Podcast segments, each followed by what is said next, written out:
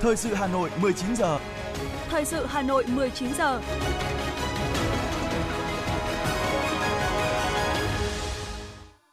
Kính chào và cảm ơn quý vị thính giả đang nghe chương trình thời sự của Đài Phát thanh Truyền hình Hà Nội. Chương trình tối nay Chủ nhật ngày 21 tháng 5 sẽ chuyển tới quý vị một số nội dung chính sau đây.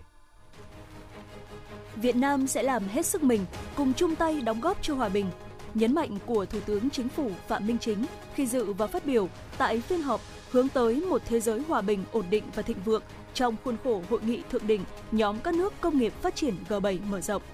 Với 22 ngày làm việc, khối lượng công việc gấp đôi các kỳ họp trước, công tác chuẩn bị cho kỳ họp thứ 5 Quốc hội khóa 15 được chuẩn bị kỹ lưỡng từ sớm. Hà Nội sẽ có chính sách riêng để công nhân lao động tiếp cận được nhà ở xã hội.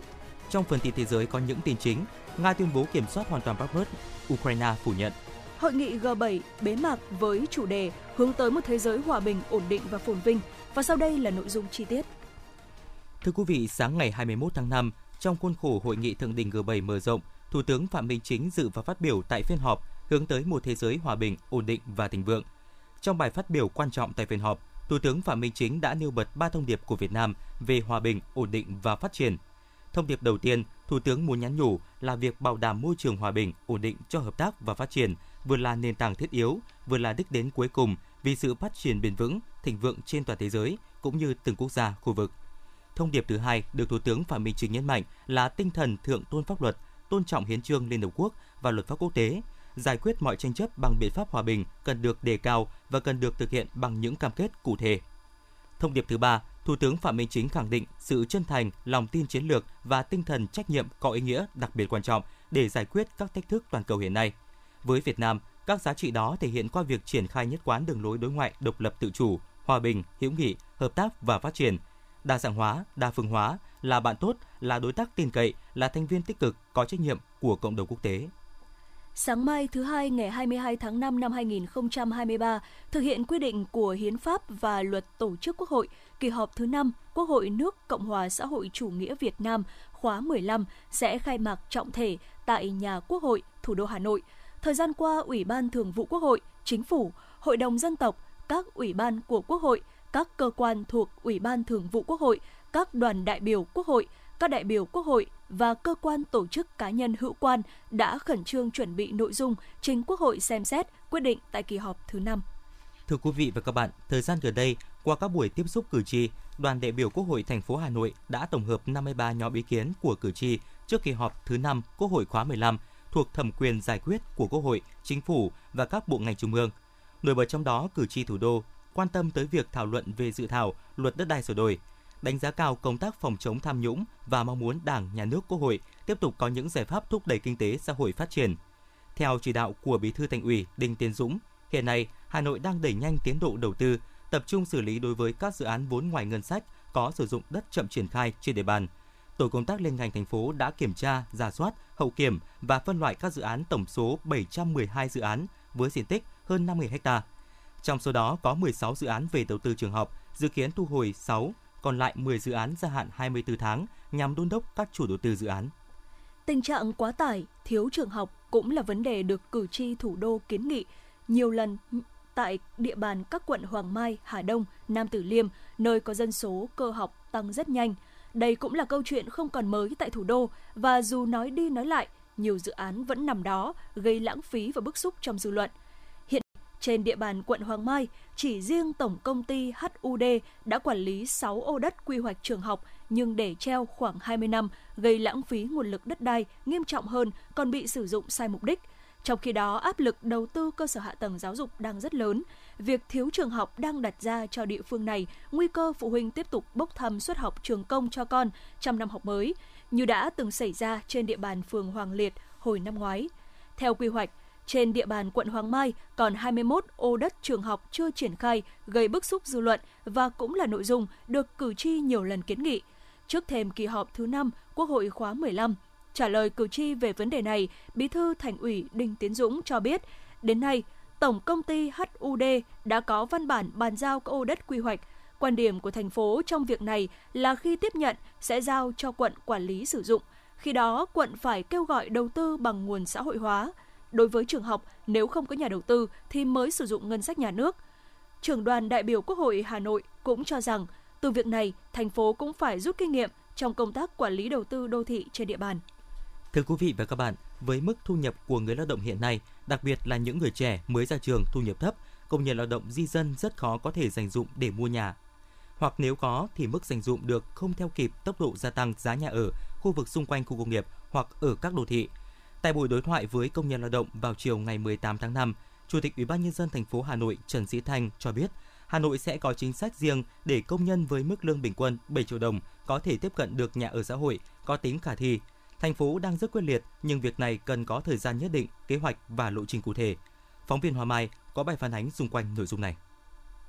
Trong bối cảnh hiện nay, nhu cầu nhà ở trên thị trường ngày càng gia tăng, nhất là phân khúc nhà ở bình dân, nhà ở xã hội. Tuy nhiên, thời gian qua, giá bất động sản, giá căn hộ lại tăng phi mã so với nhu cầu thực tế của hàng triệu người lao động. Những căn hộ được gọi là nhà ở xã hội, nhà ở dành cho người thu nhập thấp hiện có mức giá dưới 1 tỷ đồng tại Hà Nội dường như rất hiếm có. Và vì thế, có một nơi để an cư vẫn là giấc mơ với rất nhiều công nhân lao động. Chị Hoàng Thị Nga, quê ở tỉnh Thái Bình, là công nhân khu công nghiệp Nội Bài Sóc Sơn bày tỏ.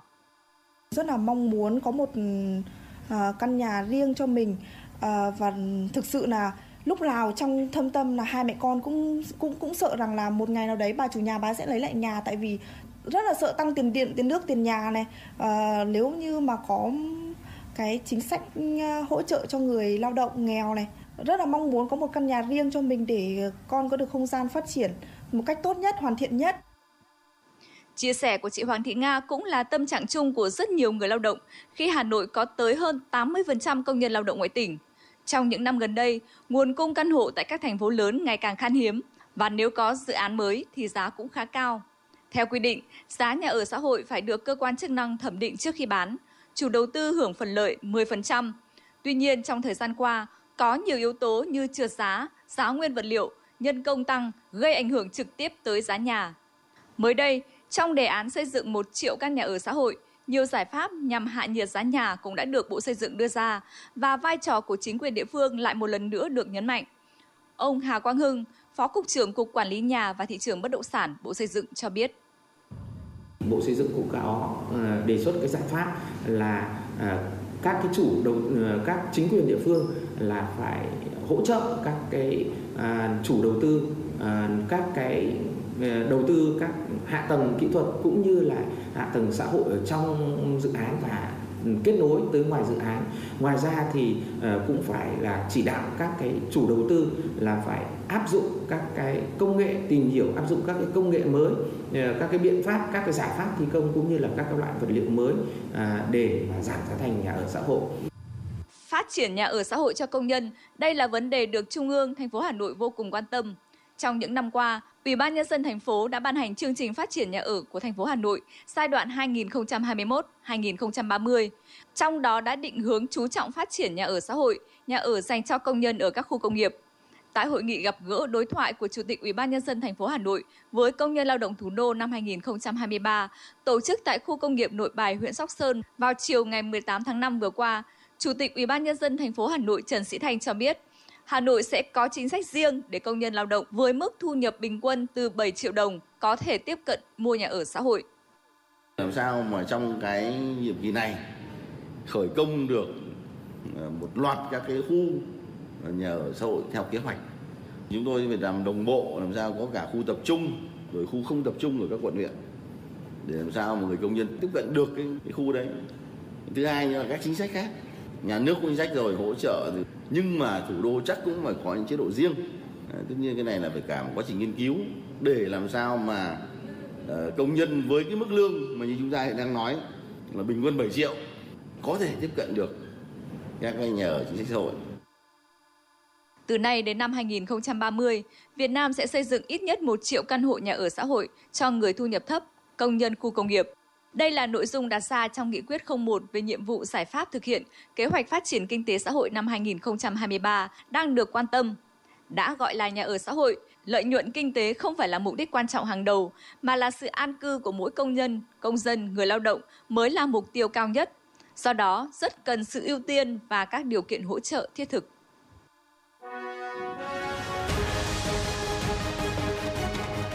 Thời sự Hà Nội, nhanh, chính xác, tương tác cao. Thời sự Hà Nội, nhanh, chính xác, tương tác cao.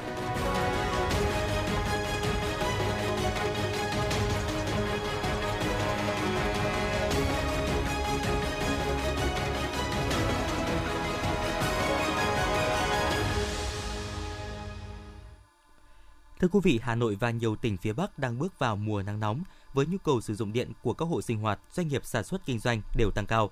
Theo vụ tiết kiệm năng lượng và phát triển bền vững Bộ Công Thương, hiện tại mỗi năm Việt Nam tiêu thụ hơn 2 triệu máy điều hòa với lượng điện sử dụng chiếm tỷ trọng rất lớn trong tổng tiêu thụ điện quốc gia. Với những thách thức đặt ra trong bảo đảm cung ứng điện mùa nắng nóng, sử dụng điện tiết kiệm được coi là một giải pháp mạnh mẽ cần có sự đồng hành của các tổ chức, cơ quan, doanh nghiệp và đặc biệt là người dân. Trước diễn biến tình hình thời tiết nắng nóng cao độ, nhu cầu sử dụng điện tăng cao, để tiết kiệm điện năng và đảm bảo an toàn mạng lưới, bắt đầu từ ngày 19 tháng 5, toàn thành phố thực hiện tiết giảm hệ thống chiếu sáng công cộng. Theo phương án vận hành mới, công ty chiếu sáng và thiết bị đô thị Hà Nội thực hiện điều chỉnh việc đóng đèn trễ 30 phút và cắt sớm 30 phút so với quy định trước đây. Cụ thể, thời gian đóng đèn sẽ là 19 giờ và cắt đèn là 4 giờ 30 phút sáng hôm sau. Theo ông Lê Trung Kiên, Phó Giám đốc Xí nghiệp Quản lý Đèn Điện Chiếu Sáng Hà Nội, các năm trước vào các đợt nắng nóng cũng đều phải tiết giảm điện. Tuy nhiên năm nay là năm đầu tiên thực hiện tiết giảm điện trên diện rộng. Xí nghiệp đã cân nhắc các phương án vận hành để tiết kiệm điện mà vẫn đảm bảo an toàn giao thông và an ninh trật tự. Việc tiết giảm điện chiếu sáng công cộng trên toàn thành phố dự kiến được thực hiện từ nay đến ngày 30 tháng 8, tùy theo diễn biến tình hình thời tiết và chỉ đạo của Ủy ban nhân dân thành phố, yêu cầu của Sở Công Thương, Tổng công ty Điện lực Hà Nội. Tuy nhiên, chỉ tính riêng hệ thống chiếu sáng công cộng tại 22 trên tổng số 30 quận huyện do công ty chiếu sáng và thiết bị đô thị Hà Nội đang quản lý, lượng điện tiêu thụ dự kiến sau khi thực hiện các giải pháp tiết kiệm sẽ tiết giảm được khoảng 36% công suất so với trước đây. Nhiều tuần nay, các tỉnh thành phố miền Bắc không xuất hiện mưa lớn, khiến dung tích trữ của các hồ thủy lợi bị suy giảm tới 25% so với cùng kỳ năm ngoái. Do nguồn nước suy giảm, hơn 1.100 ha sản xuất nông nghiệp của các tỉnh miền núi phía Bắc có nguy cơ hạn hán. Tại Hà Nội, các doanh nghiệp thủy lợi thành phố cho biết, tính đến ngày 19 tháng 5, tổng dung tích trữ các hồ chứa trên địa bàn thành phố chỉ đạt khoảng 25% dung tích thiết kế. Đặc biệt, dung tích hữu ích tại hồ Suối 2, huyện Ba Vì hiện chỉ còn khoảng 3,6 triệu mét khối, trong khi tổng dung tích thiết kế của hồ này là 46,85 triệu mét khối. Theo Tổng Giám đốc Công ty Trách nhiệm hữu hạn một thành viên Thủy lợi Sông Tích Nguyễn Trí Hải, nếu nắng nóng kéo dài, thời tiết không mưa trong những ngày tới, đơn vị sẽ khó bảo đảm cung cấp nước cho diện tích trên nhất là gieo cấy lúa vụ mùa sắp tới. Ủy ban nhân dân thành phố Hà Nội vừa có văn bản gửi các đơn vị sở ngành về việc triển khai thực hiện thông báo của Ban chỉ đạo quản lý tổ chức bộ máy, biên chế thành phố. Theo đó, Ủy ban nhân dân Hà Nội giao Sở Xây dựng chủ trì phối hợp với Sở Giao thông Vận tải, Sở Quy hoạch Kiến trúc, Công an Hà Nội, Ủy ban nhân dân các quận huyện thị xã tham mưu trình Ban Thường vụ Thành ủy Hà Nội ban hành chỉ thị về công tác kiểm tra, quản lý sử dụng hè phố, lòng đường trên địa bàn thành phố Bên cạnh việc xây dựng kế hoạch quản lý sử dụng vỉa hè lòng đường, Hà Nội cũng yêu cầu nghiên cứu đến việc kinh doanh vỉa hè, đảm bảo hài hòa giữa an ninh trật tự và phát triển kinh tế đô thị với đảm bảo quyền lợi sinh kế của nhân dân. Thưa quý vị, tính đến ngày 16 tháng 5, cả nước đã có hơn 12.400 cơ sở khám chữa bệnh, tương đương 97% triển khai khám chữa bệnh bảo hiểm y tế bằng căn cước công dân gắn chip – Hiện nay Bảo hiểm xã hội Việt Nam đã hoàn thành nâng cấp phần mềm, bổ sung chức năng hỗ trợ Bộ Y tế thực hiện liên thông dữ liệu khám sức khỏe khám sức khỏe, giấy lái xe, giấy chứng sinh, giấy báo tử qua điện tử qua hạ tầng của Bảo hiểm xã hội Việt Nam phục vụ triển khai dịch vụ công cấp đổi, cấp lại giấy phép lái xe trực tuyến và triển khai các dịch vụ công liên thông theo đề án số 06 Việc triển khai số hóa tất cả kết quả giải quyết thủ tục hành chính và việc kết nối, liên thông, chia sẻ dữ liệu là tiền đề quan trọng để cải cách thủ tục hành chính, thực hiện chuyển đổi số. Thực hiện tháng hành động vì an toàn thực phẩm năm 2023, Hà Nội đã đẩy mạnh công tác tuyên truyền, nâng cao nhận thức cho người sản xuất kinh doanh chấp hành các quy định về vệ sinh an toàn thực phẩm. Toàn thành phố đã thành lập 699 đoàn thanh tra, kiểm tra về công tác bảo đảm an toàn vệ sinh thực phẩm. Theo đó đã kiểm tra hơn 16.000 cơ sở sản xuất kinh doanh, chế biến nông sản thực phẩm, trong đó số cơ sở đạt chiếm 85,3%, có gần 2.400 cơ sở vi phạm các quy định về an toàn thực phẩm. Tuy nhiên, tình hình vận chuyển buôn bán thực phẩm nhập lậu không bảo đảm an toàn vệ sinh thực phẩm từ tỉnh khác vào Hà Nội tuy giảm, song vẫn còn diễn ra trên địa bàn. Việc kiểm tra kiểm soát nguồn gốc thực phẩm rau củ quả kinh doanh tại các chợ, điểm bán lẻ gặp nhiều khó khăn. Công tác kiểm tra xử lý vi phạm hành chính trong lĩnh vực an toàn thực phẩm còn hạn chế chưa quyết liệt, chủ yếu vẫn là nhắc nhở, khiến tình trạng vi phạm vẫn còn, nhất là ở cấp xã, phường.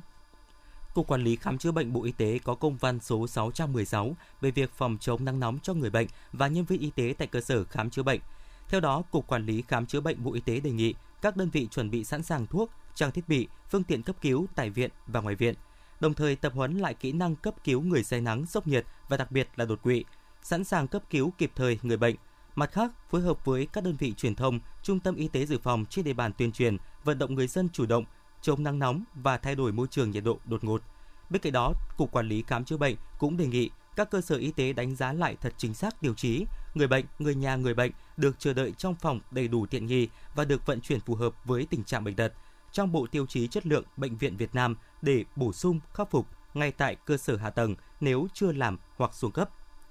Thưa quý vị, nét nổi bật của mô hình chăm sóc sức khỏe cộng đồng thành phố Hà Nội trong thời gian vừa qua đó là người bệnh được quản lý, theo dõi, được sàng lọc phát hiện bệnh sớm để điều trị kịp thời. Tinh thần thái độ phục vụ của y bác sĩ luôn tận tình và cởi mở.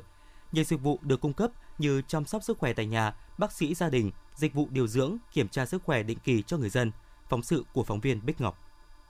Trong thời gian qua, ngành y tế huyện Sóc Sơn luôn được thành phố Hà Nội và huyện Sóc Sơn quan tâm đầu tư. Qua đó, hệ thống y tế của địa phương được nâng cấp đồng bộ, hiện đại, dịch vụ y tế cải thiện, đáp ứng nhu cầu khám bệnh chữa bệnh của người dân trên địa bàn.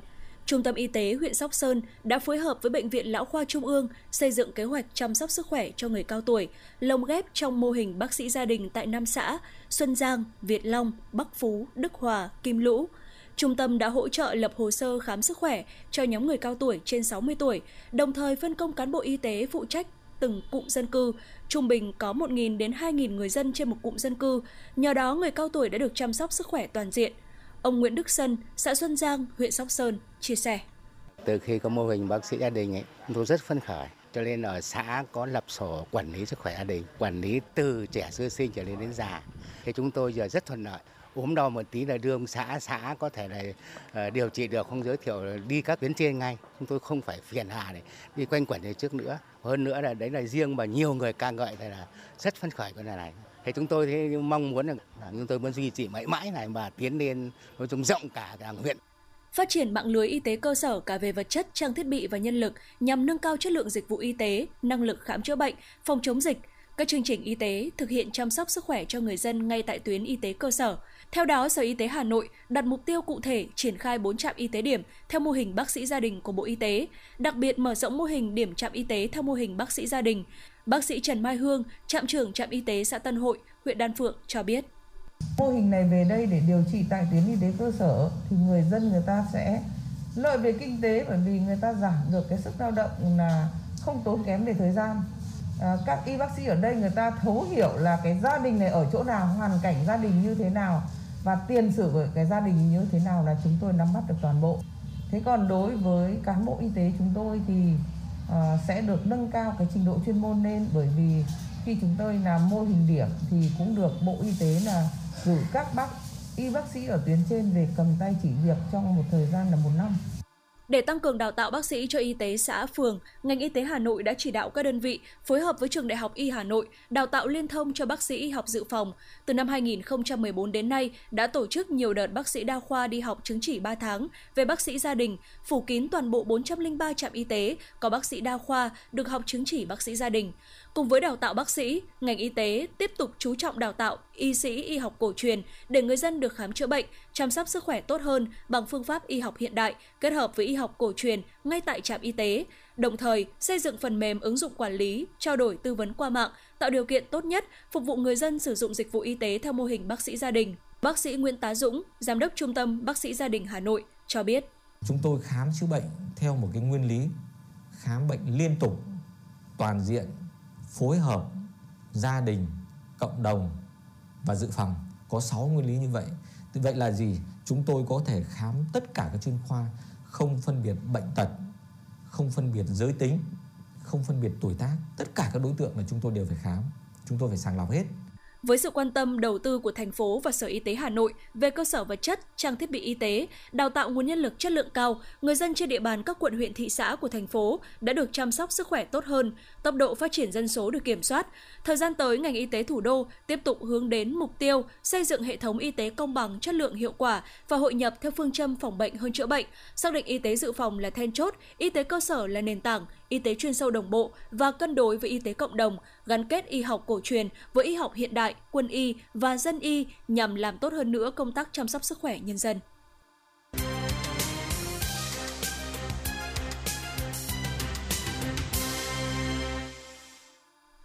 Thưa quý vị, hoạt động văn hóa trà hài hòa thế giới tuần văn hóa du lịch khai mạc chiều nay tại Văn Miếu Quốc Tử Giám. Sự kiện do Hội hữu nghị Việt Nam Trung Quốc thành phố Hà Nội và Hiệp hội Trẻ Việt Nam phối hợp với Trung tâm Văn hóa Trung Quốc tại Việt Nam tổ chức.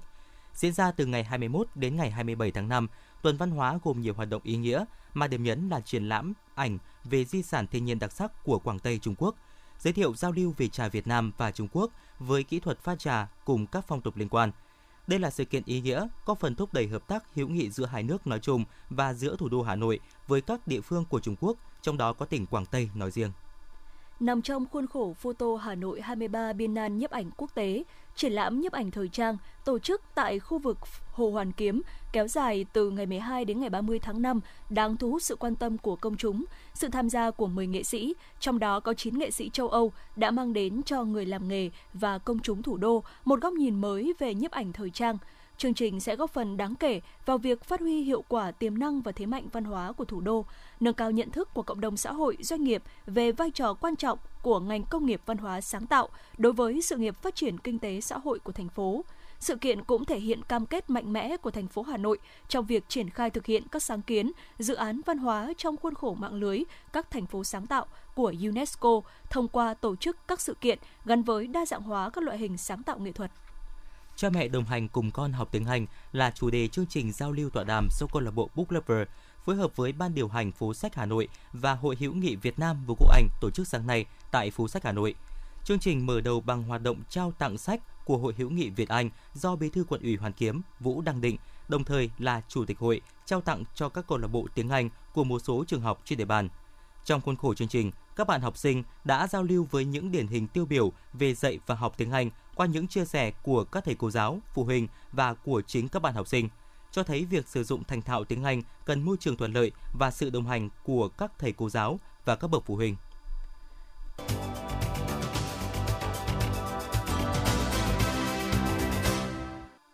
Sẽ được chuyển sang phần tin thế giới. Thông tin quốc tế đáng chú ý trong 24 giờ qua, đó là thông báo của Bộ Quốc phòng Nga được đưa ra sau khi ông Yevgeny Prigozhin, người đứng đầu tập đoàn quân sự tư nhân Wagner, tuyên bố lực lượng này đã kiểm soát hoàn toàn thành phố Bakhmut từ hôm qua ngày 20 tháng 5. Theo ông Prigozhin, những khu tòa cao tầng cuối cùng mà lực lượng Ukraine cố thủ suốt thời gian qua hiện đã thuộc sự kiểm soát của Nga. Điện Kremlin thông báo Tổng thống Nga Vladimir Putin đã chúc mừng các thành viên của công ty quân sự tư nhân Wagner và các binh sĩ của lực lượng quân sự chính quy Nga khi giành quyền kiểm soát hoàn toàn thành phố Bakhmut ở vùng Donbass, miền đông Ukraine.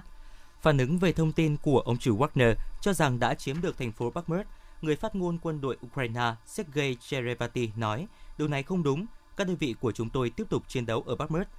Thứ trưởng Bộ Quốc phòng Nga Ukraine Hanna Malia cũng cho hay các lực lượng Nga đã giành được một số thắng lợi bên trong Bakhmut nhưng không kiểm soát được thành phố. Bakhmut đã trở thành một mặt trận giao tranh khốc liệt nhất trong nhiều tháng khi các lực lượng Nga gần như bao vây khu vực này. Ukraine cũng dồn binh lực để giữ thành phố này trước sức ép của hỏa lực Nga. Bộ Quốc phòng Nga cho biết lực lượng phòng không nước này đã đánh chặn 12 tên lửa HIMARS và tên lửa hành trình Storm Shadow của Ukraine trong vòng 24 giờ qua. Theo người phát ngôn Bộ Quốc phòng Nga, Trung tướng Igor Konasevkov, lực lượng phòng không nước này cũng đánh chặn một quả bom dẫn đường GBU-32 do Mỹ sản xuất. Ngoài ra, ông Konasenkov cho biết 18 máy bay không người lái của Ukraine đã bị phá hủy gần Cộng hòa Nhân dân Donetsk tự xưng và Cộng hòa Nhân dân Lugansk tự xưng. Thủ tướng Nhật Bản Fumio Kishida đã tuyên bố bế mạc hội nghị thượng đỉnh nhóm các nước công nghiệp phát triển G7 sau 3 ngày làm việc tại Hiroshima. Phát biểu tại cuộc họp báo bế mạc hội nghị vào chiều ngày hôm nay, Thủ tướng Nhật Bản Fumio Kishida nhấn mạnh Hội nghị thượng đỉnh G7 là điểm khởi đầu cho các nỗ lực hướng tới xây dựng một thế giới không có vũ khí hạt nhân trong tương lai, nhấn mạnh tầm quan trọng của việc củng cố một trật tự quốc tế dựa trên quy định và thúc đẩy hợp tác với các nước Nam bán cầu để cùng nhau giải quyết các vấn đề toàn cầu. Trong một tuyên bố đưa ra tối qua, Bộ Ngoại giao Trung Quốc cho biết đã giao thiệp nghiêm khắc với Nhật Bản và các bên liên quan về các nội dung liên quan đến nước này đưa ra tại hội nghị G7. Bộ Ngoại giao Trung Quốc cho rằng G7 không quan tâm đến những quan ngại nghiêm trọng của nước này, bồi nhọ công kích và can thiệp vào công việc nội bộ của Trung Quốc. Trong đó có vấn đề Đài Loan. Về vấn đề cưỡng bức kinh tế, Bắc Kinh cho rằng việc Mỹ áp đặt các biện pháp trừng phạt đơn phương và tách rời đứt chuỗi mới là cưỡng bức thực sự với việc chính trị hóa và vũ khí hóa quan hệ kinh tế thương mại, đồng thời cảnh báo G7 không nên trở thành kẻ đồng lõa và tiếp tay của Mỹ, hối thúc nhóm này quay trở lại con đường đối thoại và hợp tác đúng đắn. Chính phủ Hàn Quốc vừa công bố các biện pháp tổng hợp nhằm đối phó với thiên tai trong mùa hè sắp tới để giảm thiểu thiệt hại cho người dân. Cụ thể, để phòng ngừa thiệt hại do mưa lớn và lũ lụt, chính phủ Hàn Quốc sẽ tăng cường quản lý đối với các không gian ngầm nơi từng xảy ra thương vong lớn về người trong đợt mưa lớn năm 2022. Nhà chức trách Hàn Quốc sẽ bổ sung vào danh mục các địa điểm có nguy cơ thiệt hại do lũ lụt đối với hơn 260 căn hộ ở tầng bán hầm và hơn 90 nơi có địa hình dốc đặt tấm pin năng lượng mặt trời.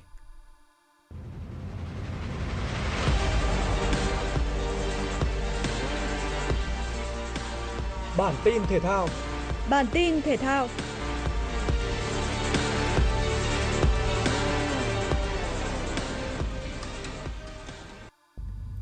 Đến làm khách trên sân của Nottingham Forest trong khuôn khổ vòng 37 ngoại hạng Anh, Arsenal đặt mục tiêu chiến thắng để nuôi hy vọng vô địch. Dẫu vậy, quyết tâm của họ lại không thể bằng đội chủ nhà, những người khát khao điểm số để chính thức trụ hạng.